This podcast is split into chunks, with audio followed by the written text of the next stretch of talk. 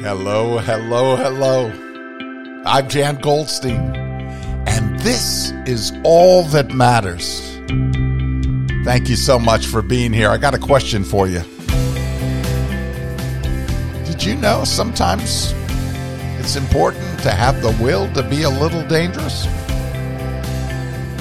As Will Rogers said, if you're on the right track, you'll get run over if you just sit there. Important. Important not to just sit there, but to make a move. Sometimes that can seem a little dangerous. I'd like to teach you a little bit more and share a little bit more about what Will Rogers had to say. Things I didn't know.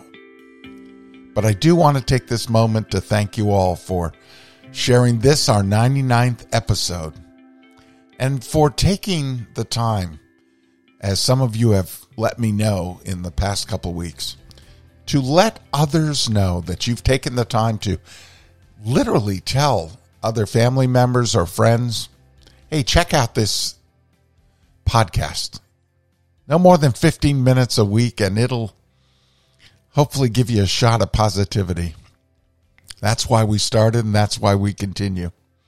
15 minutes a week to start off your week and to give you something to think about, to deepen maybe the moment, and to add the illumination that comes from experience that we all share. So thank you for letting others know, and if you haven't yet, I hope you will. And thanks for checking out our website, jangoldstein.com. Check out my 5 books and check out the podcast and check out the blog. And so happy to have you here with us as we continue on this path, and so thrilled to be in the top 5% of global podcasts. Thank you for that. Did you know that between 1915 and 1935, that cowboy philosopher Will Rogers, who brightened the dark days of the Great Depression with words of compassion and common sense, did you know that he became a Broadway star? He was a top male movie box office star, that he was the highest paid movie star, the most popular radio star, the most frequently requested public speaker, and the most widely read daily newspaper columnist in the United States. In fact, I don't think anyone today could have that kind of impact, because his newspaper column alone reached 40 million people in a nation that at the time had a population of 123 million, roughly a third of whom were children. So he was read, his daily column was read by half of America, fully one half of America. Kind of interesting for a young guy. I did not know that he was part Cherokee. I'm sure some of you did. Not all of us. And it doesn't hurt to be reminded of someone's roots. Rogers was born in 1879 on his father's sprawling 60,000-acre ranch in the Cherokee Nation in Oklahoma. And after the Curtis and Dawes Acts required reallotments of Native American lands, his family's ranch dwindled to 140 acres in the late 1890s in what was known as the Indian Territory before Oklahoma became a state. Now, with a countrified accent, Rogers attempted to link arms with ordinary Americans, but he always reminded them of his Native American ancestry. Quote, "My ancestors didn't come over on the Mayflower, but they met the boat." That was Rogers. As a teenager, he left home and he became a cowboy in Argentina and performed in Texas Jack's Wild West Circus, which was touring South Africa at the time. When he ended his first foreign adventures, Rogers toured the United States vaudeville circuit. First received widespread national attention after quick thinking enabled him to rope a loose steer at Madison Square Garden. Over the years, it was his wife, Betty, who let him know that when he opened his mouth, people listened, and that maybe if he was going to get up and do his rope tricks, and he was a master at the rope, and he loved his cowboy background, But as he was doing those rope tricks, he began talking. And he'd come up with the little wits and wisdoms that he became known for. For example, if you find yourself in a hole, the first thing to do is stop digging. That makes sense. It's common sense. That was Will Rogers who said that. How many of us find ourselves in a hole and end up just digging ourselves in deeper? So he was speaking to a common experience. He also said something like a statement that I think really speaks to a side of ourselves perhaps we're not always proud of. And that was when he said, too many people spend money they haven't earned to buy things they don't want to impress people they don't like. I think about that one and what that says to me today. Too many people spend money they haven't earned to buy things they don't want to impress people they don't like. He was talking about authenticity. And we have talked about authenticity on this podcast. And I always think we're happiest when we're our most authentic selves. So as I'm talking about Will Rogers, I'm talking about authenticity too. He's owning his Native American ancestry, indeed celebrating it long before the common day where we are beginning to recognize so much of what the ills of America are, but also what the beauty of America is. And there is great beauty in our common sense and in claiming who we are. And to do so, sometimes we have to be a little dangerous. What do I mean by that? Satirist and scholar H.L. Mencken called Will Rogers, quote, the most dangerous man alive, unquote, because he had an incredible influence on the American population. That influence made him dangerous, according to Mencken. But was he not someone who stirred the pot in a way that was seeking the good?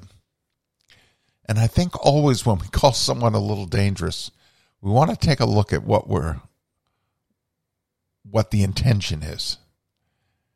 Is the intention to destroy or put down, or is the intention to lift up?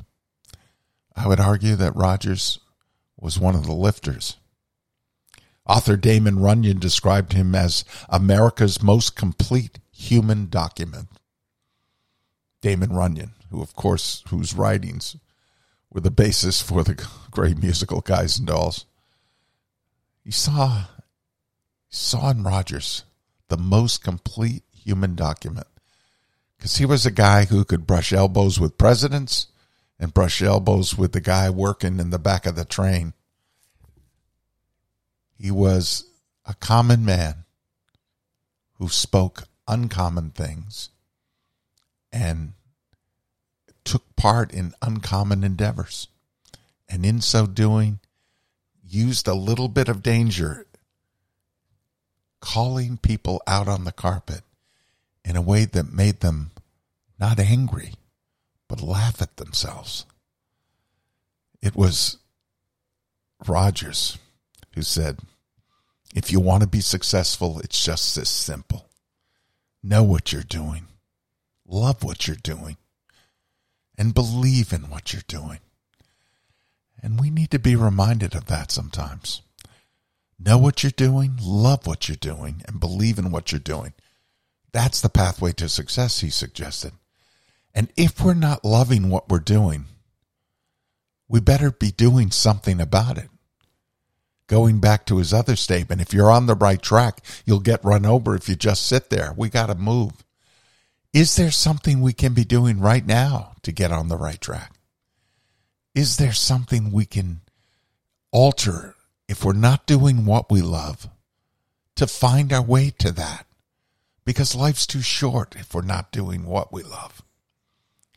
If we can possibly do something about it, we're challenged to do something about it. You know, beginning in 1918, Rogers appeared in more than 70 films. Most were silent, but he starred in 11 talkies. And he worked beside actors like Mickey Rooney and legendary directors like John Ford and Hal Roach. He also began radio performances in 1922 and in the 30s launched a weekly series sponsored by Gulf Oil. His pay for the first 7 weeks was $50,000, and he donated half of that to the Red Cross. As his earnings rose, so did his philanthropy.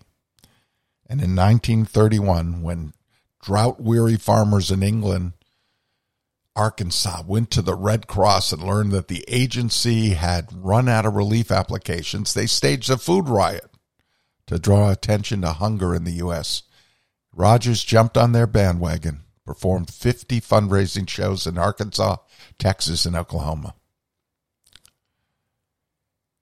He had a kind of a hint of how he thought somebody could get ahead in this world. He said, "A person only learns in two ways. One by reading, the other by association with smarter people." For Rogers, it was okay to be with smarter people. They raised your game. How about you and me? I know I always love it when I listen to somebody who's so erudite or someone who has such common sense. They sort of lift me up as well. He said, "Never let yesterday use up too much of today." Never let yesterday use up too much of today. Spending so much time looking back, we fail to realize our own potential in the moment, in the present. That's an important one to remember. Never let yesterday use up too much of today. Will Rogers was only 56 years old when he died at a plane crash visiting Alaska, 56. And in that short span of time, gave us wit and wisdom to last a lifetime. He had the common touch. "If there are no dogs in heaven," he said, "then when I die, I want to go where they went." That makes me laugh. He also had a way of looking at politics and the world around us. He said, "I don't make jokes. I just watch the government and report the facts." Yeah, that'll give you a laugh. I like that he said, "Live in such a way that you would not be ashamed to sell your parrot to the town gossip." Wow.